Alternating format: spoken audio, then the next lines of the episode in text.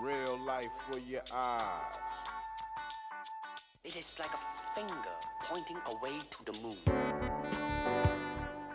Bienvenue dans Sagesse et Morito, le podcast où le monde et nos convictions s'interrogent, s'enrichissent et se critiquent. Alors moi c'est Léa et je vous invite dans ces conversations à la recherche de l'essence au-delà des apparences.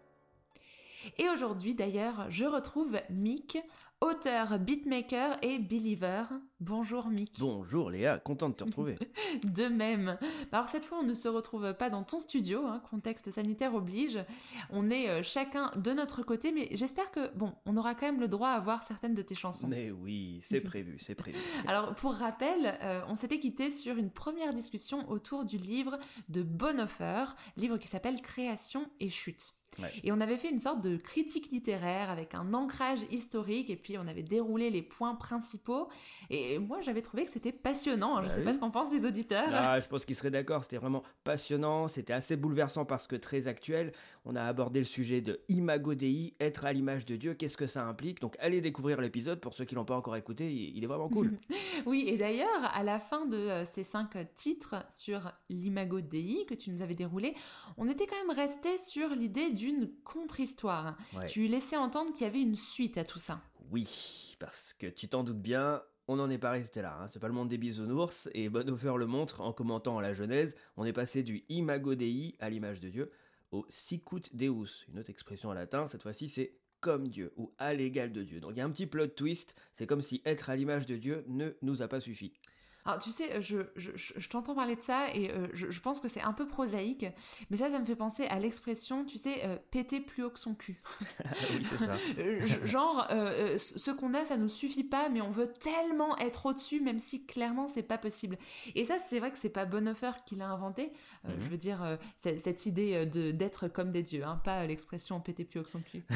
en tant qu'être humain, je pense que, tu sais, on a, on a horreur de nos limites.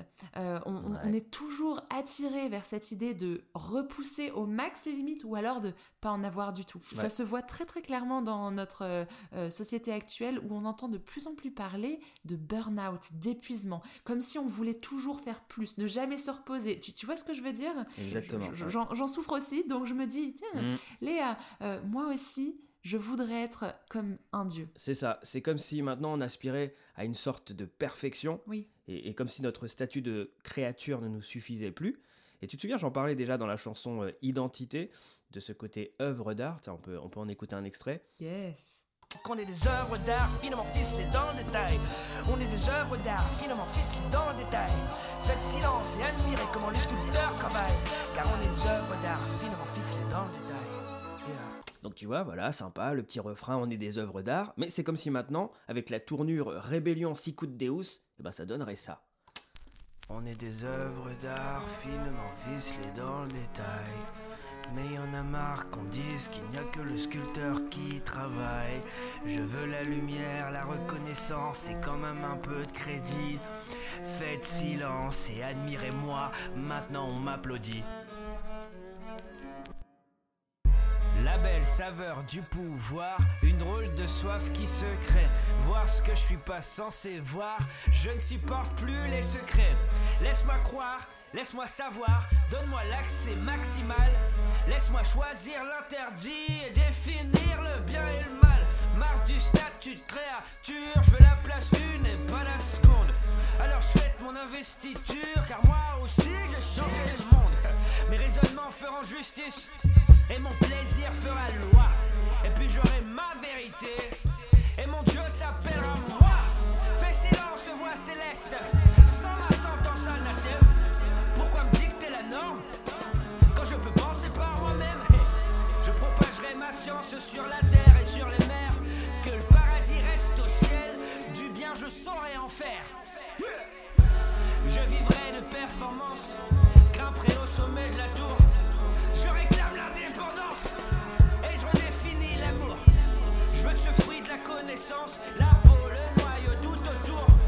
Je ne veux plus être à l'image, je veux être un dieu tout court.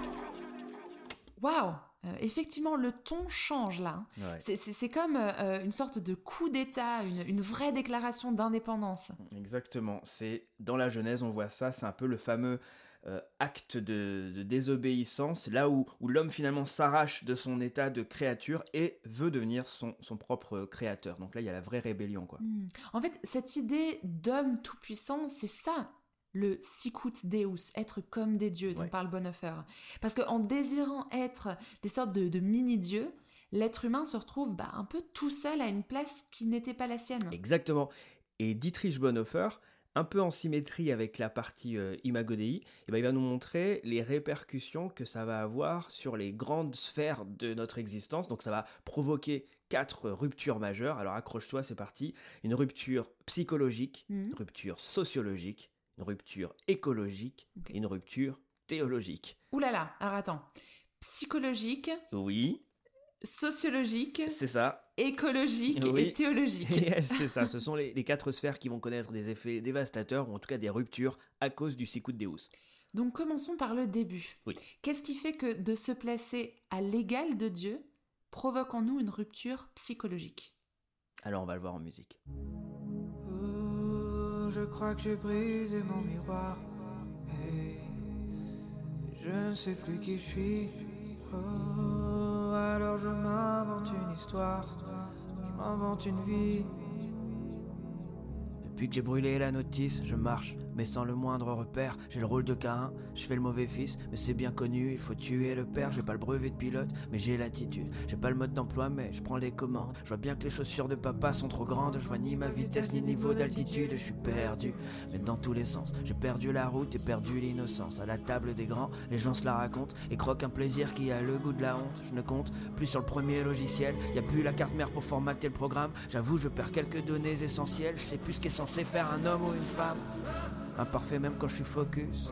Je souris mais au fond je doute, je suis l'œuvre d'art qui se dévalorise le plus. Au réveil je m'adore et le soir je me dégoûte. Tant pis, mon identité par la fuite. Le calife est mort, je lui ai piqué sa place. Mais le trône me dépasse et j'y vois mes limites. C'est pour ça que je préfère me voiler la face. Je vole comme Icar, je me dis invincible. Plus je me le dis, plus je me sens vraiment fort. C'est placebo, mais au fond je suis sensible. Donc évite de me parler de limite ou de mort. Alors je m'invente un genre, un idéal. Tout le monde le voit que mon plan est bancal. Comment veux-tu que je prenne soin de mon cœur si j'ignore moi-même quelle est ma vraie valeur?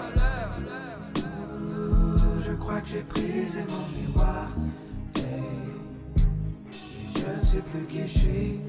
Ouh, alors je m'invente une histoire. Je m'invente une vie. Je m'invente une vie.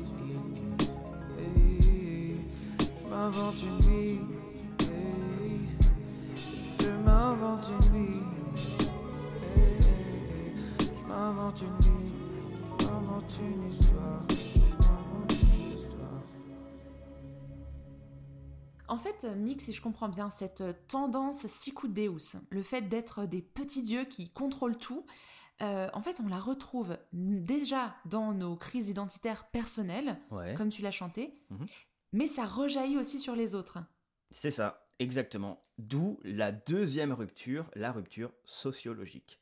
Mais d'ailleurs, ça a du sens, parce que dès l'instant où, euh, tu sais, on, on veut être les propres rois de nos mini-royaumes, Ouais. bah, l'autre est un problème, parce que ça devient un concurrent. Ouais. Euh, et et l'autre, d'ailleurs, le, le prochain, bah, il est bien là. Et euh, je me souviens, tu en avais parlé dans ta chanson Altérité. Ouais, alors l'altérité, bon d'accord, c'est beau, on est différents, complémentaires, la diversité, tout ça ok. Mais le truc, c'est que maintenant, l'autre nous renvoie aussi à nos limites. Hmm. Or, on a vu que les limites, on n'aime pas ça, tu vois. Et là, elles nous sautent encore plus aux yeux. Donc notre côté limité, en fait, est exacerbé par l'autre en face. Et donc la crise euh, identitaire produit maintenant une crise relationnelle. Et ça, tu sais, c'est visible dans toutes les histoires qu'on se raconte. Euh, déjà, euh, pour commencer, euh, dans Les Méchants chez Walt Disney, mais oui. aussi les, les- les faits divers horribles dans les journaux, euh, tout un tas de faits d'actualité, euh, les débats haineux sur les réseaux sociaux. Ouais, ouais. On supporte tellement mal la présence, voire l'existence de l'autre. Mhm. Et, et sans aller super loin, en fait, on peut le voir même à l'échelle de, de, nos, de nos familles, dans, les, dans le couple même, par exemple, tu vois, à l'échelle du Mhm. mariage. euh, ce vis-à-vis-là, on, on le voit directement, tu vois, il y a, y a- oui, il y a une volonté d'aimer, de cohabiter, tout ça, mais à la fois, il y a aussi une tentation de, de dominer, d'écraser, il y a même des, des complexes qui vont commencer à naître, donc ouais, c'est c'est très compliqué, hein, tout ça. Oh là là, mais pourquoi c'est si dur d'être en relation? Et ouais, et bah tu verras que c'est toute une histoire, toute une histoire. D'ailleurs, laisse-moi te raconter cette histoire. Il était une fois un être humain seul qui profitait d'un beau jardin et qui faisait sa vie tranquillement. Puis un jour arrive l'autre, un autre être humain, différent mais semblable, un vis-à-vis avec qui il doit désormais partager la nourriture, l'espace, la lumière et les rames de métro. Alors il tente de le contredire, le maudire, lui mentir sans jamais parvenir à le définir. Il se déchire, il se piétine.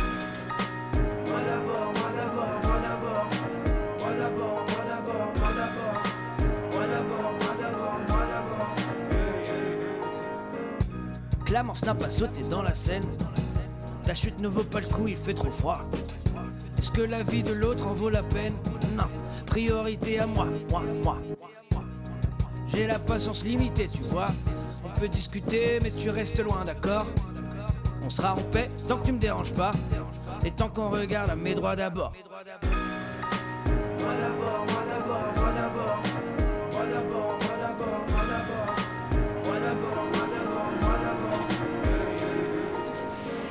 Chacun son caractère, occupez-vous du vôtre. Moi j'ai mon caractère et l'enfer c'est les autres. Bien sûr que je vivre l'amour, qu'est-ce que tu crois?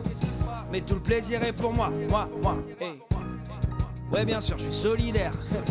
Mais si tu fais un faux pas, je peux rien pour toi. Suis-je le gardien de mon frère? Moi je m'en lave les mains et je pense à. Moi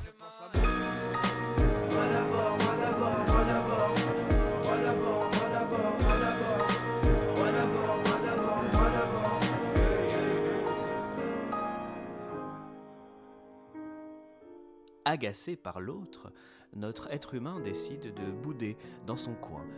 Il s'exile et s'isole en cherchant le réconfort dans une solitude nostalgique. Mais c'est déjà trop tard. En effet, l'hostilité s'est installée. Qui t'a dit de marcher sur mes plates-bandes? Pourquoi t'es là? Pourquoi tu troubles mon tableau parfait?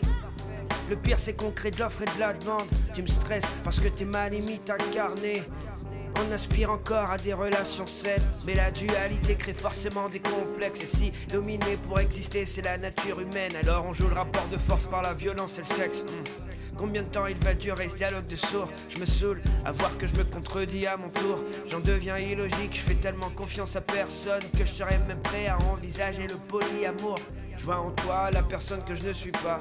Et en même temps la personne que je n'ai pas pu devenir. Et en même temps la personne qui me voit pas comme moi je me vois. Et en même temps la personne que j'admire. Là. Léa, est-ce que tu te souviens de Zoé? Oui, oui, oui, oui, c'est le prénom de la fille de tes amis. Oui, belle mémoire, ça date, mais oui, c'est ça. Et, ben- et d'ailleurs, attends, rappelle-toi, Zoé, ça signifie quoi? La vie. Bien. Et d'ailleurs, la dernière fois, on avait justement utilisé cette anecdote pour transition, pour parler du sujet de l'environnement. Exactement, et on va faire la même chose. On va faire la transition sur l'environnement parce qu'on avait parlé effectivement de notre responsabilité, enfin on parle de cette responsabilité dans la Genèse, Bonhoeffer en parle, en tant qu'être humain, à prendre soin de l'environnement, à prendre soin de la nature. On a ce mandat de féconder, parce que le titre, souviens-toi, la musique s'appelait Fécondité, donc de donner de la vie, toujours plus de vie. Ouais, mais ça d'ailleurs, visiblement, de façon assez objective, on n'a pas trop trop assuré. hein. Non, non. je je- l'apprends à personne quand on parle d'écologie, de réchauffement climatique. Tout de suite, on est sur un terrain un petit peu sensible. Mais Ouais. parce que, en fait, l'autre, avec un grand A, Mhm. euh, ce qu'on a en face de soi, c'est pas que l'être humain. C'est ça. aussi ce que euh, certains appelleraient mère nature. Ouais. Et, et je pense qu'on peut dire que euh, dans ce monde sicut deus, euh, ben, on on n'a pas vraiment épargné cette nature. Et non, hélas. Et la troisième rupture, justement, se fait ici.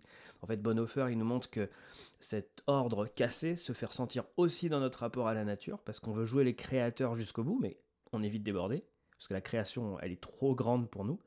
Et vu qu'on s'est déconnecté du, du vrai créateur, on a tout débranché, bah, tout nous devient euh, opaque, énigmatique, et, et on est frustré, parce qu'on a surplus. Et la nature, elle se retrouve sans maître.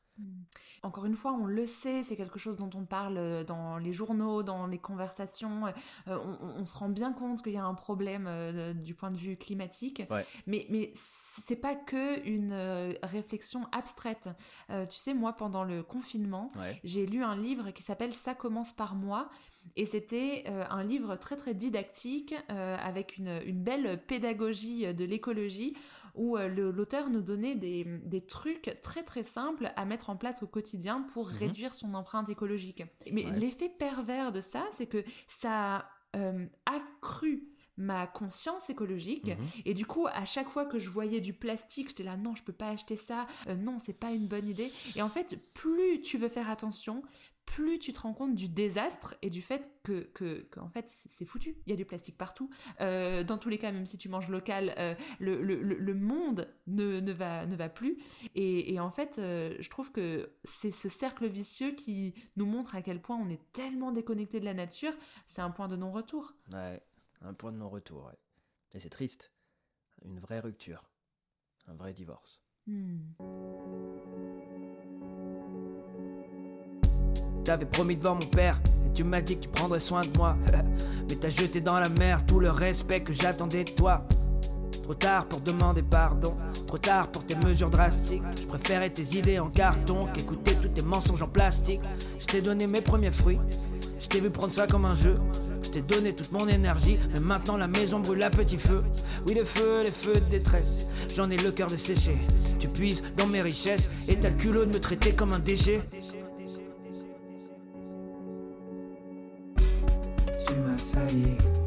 Tu m'as trahi, pollué par ton ego, pollué, pollué.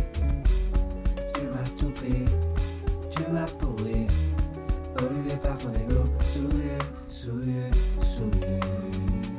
Souillé, souillé, souillé. Souillé, souillé, souillé. Souillé. Au début, je t'écoutais comme un patron. Maintenant, je serai hostile. Chambre à part pour de bon, tellement violé, j'en suis devenu stérile. Dommage, dommage, on avait tout pour bien se compléter. Trop de gaspillage et trop occupé à jouer les braconniers. Ton manque de culture fait de la peine. Je suis verte de honte en public. Tu cries sur les toits que je suis ton oxygène, mais notre relation est toxique. Non, y a pas de quoi être fier. Tu m'as exploité, piétiné. Au mariage, devant mon père, t'avais dit que tu prendrais soin de sa Zoé.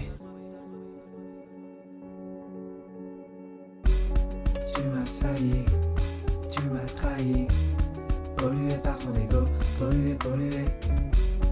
Tu m'as tout pris, tu m'as pourri, pollué par ton ego, souillé, souillé.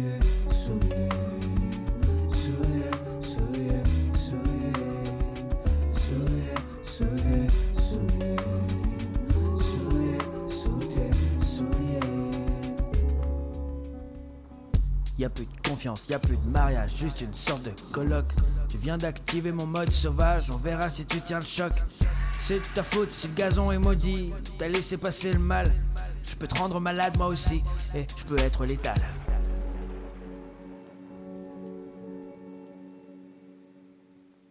Bon, euh, ça commence à faire lourd euh, là quand même. Oui, On fait état de trois grosses fractures Ouais.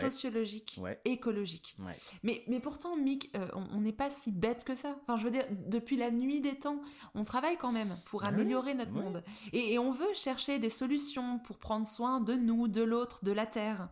Oui, bah oui, non, ça c'est vrai. Et il y a certaines solutions qui s'avèrent quand même payantes, mais et de tout temps, on a toujours cherché des solutions, comme tu dis, on n'est pas bête, euh, à nos grands problèmes euh, en tant qu'être humain.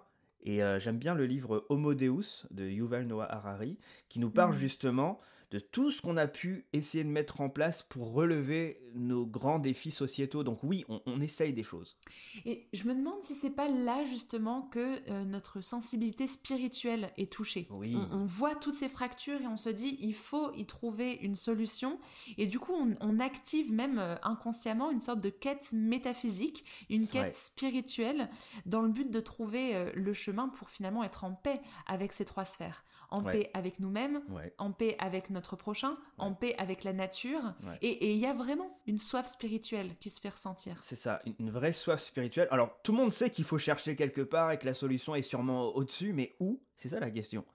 Donc, Mm. le problème, c'est que comme c'est nous qui inventons tout maintenant, eh ben, on va chercher à partir de notre conscience. Je reprends un peu les- la, la théologie de Bonhoeffer, tu vois. Il nous dit que on va chercher dans notre conscience, donc on va se fabriquer une nouvelle connaissance de Dieu, puisqu'on a éjecté Dieu euh, de son trône, et c'est nous qui sommes sur le trône maintenant, en six coups de Deus. Et le problème, c'est que maintenant, on va trouver un peu de tout. Il y a, toutes- il y a les religieux, il y a, il y a les déistes, il y a les polythéistes, mais il y a les euh, monothéistes, il y a les humanistes, il y a les idéalistes. Il y aura une quantité d'offres euh, infinies, de Mm. solutions qui, qui seront proposées. Mais c'est pas une si bonne nouvelle que ça, finalement, qu'il y ait beaucoup d'offres, enfin beaucoup de solutions. Ça me fait penser à ce film euh, Mange, prie, aime. Oui Attends, attends, d'ailleurs, je, je- je te lis le synopsis. Allez, Ce film retrace l'expérience d'Elizabeth Gilbert, ou Elizabeth Gilbert, une auteure new-yorkaise, d'ailleurs c'est une histoire vraie, ouais. et à 32 ans, elle a tout pour être heureuse. Un mari, un grand appart, une belle carrière professionnelle, mais un jour, elle se rend compte qu'elle ne se retrouve plus dans sa vie. Oh. Elle est vide d'émotions. Hmm. Elle a perdu son appétit de la vie. Alors après son divorce, elle passe 4 mois en Italie pour manger, 4 mois en Inde pour prier afin de trouver sa spiritualité, et elle achève l'année à Bali, en Indonésie, à la recherche de l'amour. Et au final, euh, sans nécessairement euh, partir à l'autre bout du monde euh, comme elle, euh, on le fait tous, ça. Ouais. Aller piocher ici et là dans euh, ce qui va donner du sens, dans ce qui va nous faire du bien, et on se construit une sorte de spiritualité accommodante qui nous permettrait de mieux Oui, vivre. voilà, voilà, accommodant, et tu fais bien de le dire, Mm. parce qu'ultimement, c'est quand même centré sur soi. Il y a quand même ce relan d'humanisme, parce qu'on va chercher ce qui nous convient. On cherche, je cherche mon émancipation personnelle, et si ça peut un peu bénéficier à l'autre, tant mieux. Mais ça reste assez individualiste, et chacun va se créer sa spiritualité, sa vérité.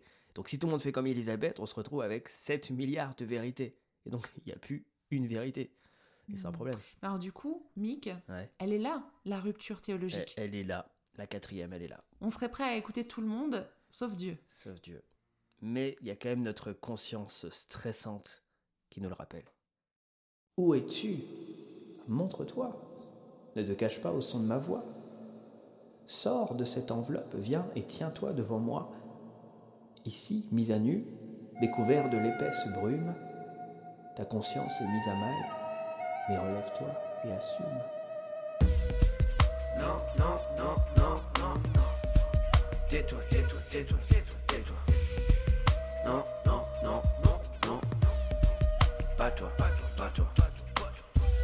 L'horloge du salon qui saute, je crois qu'elle est bloquée. Donc je demande à mes potes s'ils peuvent me la réparer. Je sais pas si c'est le cadran ou si c'est le balancier. Tic-tac, qui a le temps pour m'aiguiller? Les copains me disent tous que je serais obligé d'aller contacter la source et d'appeler l'horloger. Mais quand ce dernier débarque tout joyeux, moi je me bouche les oreilles et ferme les yeux.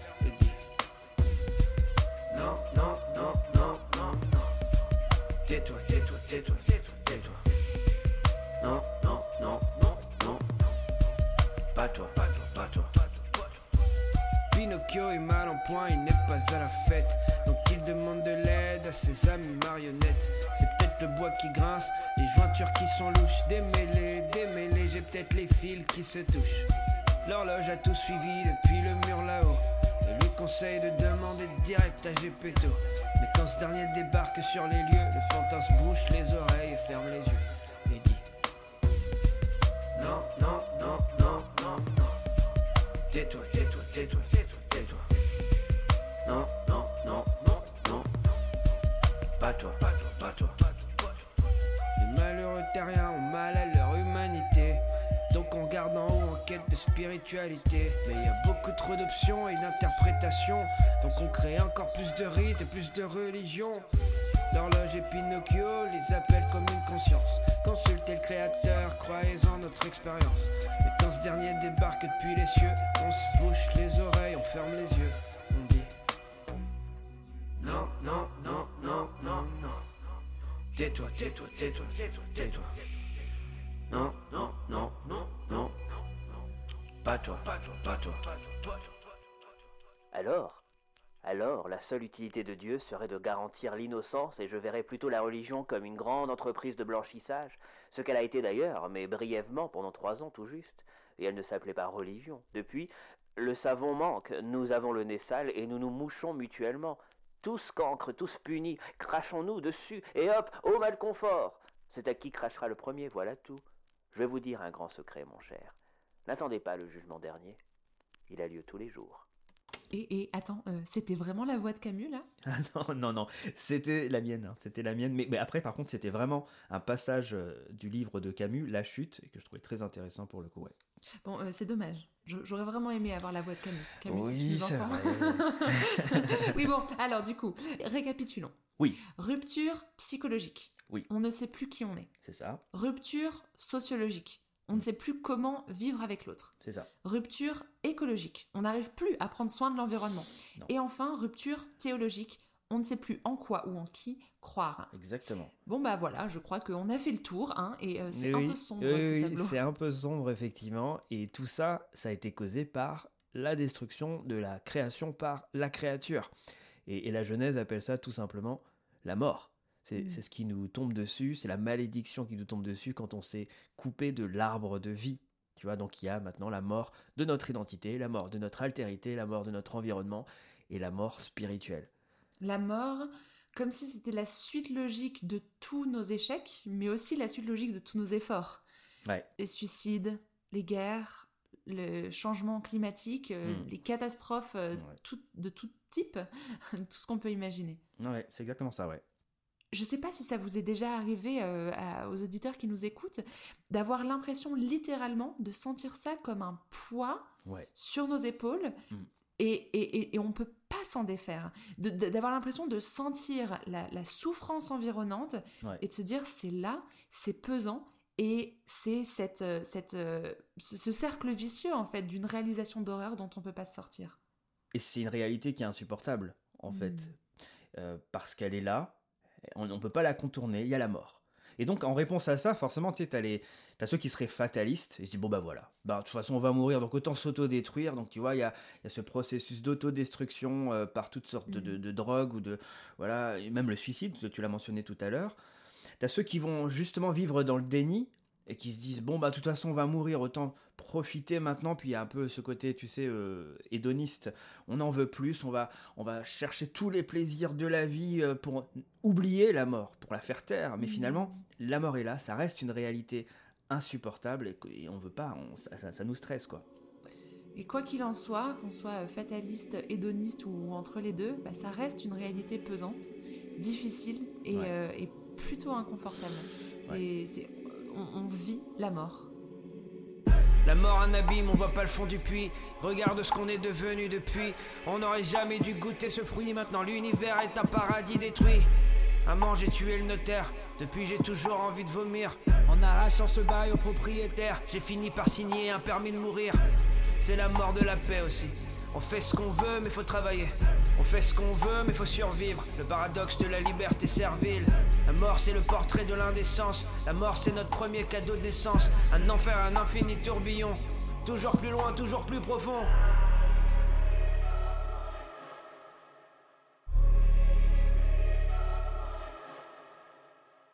Un enfer, un infini tourbillon. Toujours plus loin, toujours plus profond. Je répète la rime comme une punition, comme une triste formule de malédiction. Drôle d'interrogation. C'est mieux la piété ou la tentation De toute façon, à quoi ça sert de se poser la question si même les magiciens sont plus d'illusions? Le cauchemar d'une éternité. On ne fuit pas la fatalité. C'est moche, mais comme dirait Freud, le deuil est une absurdité. Où sont les réglages par défaut que je les active? Il faut que les auteurs trouvent une fin alternative. Est-ce qu'il y a quelqu'un qui connaît la recette? Où est le bouton power? Où est le bouton reset?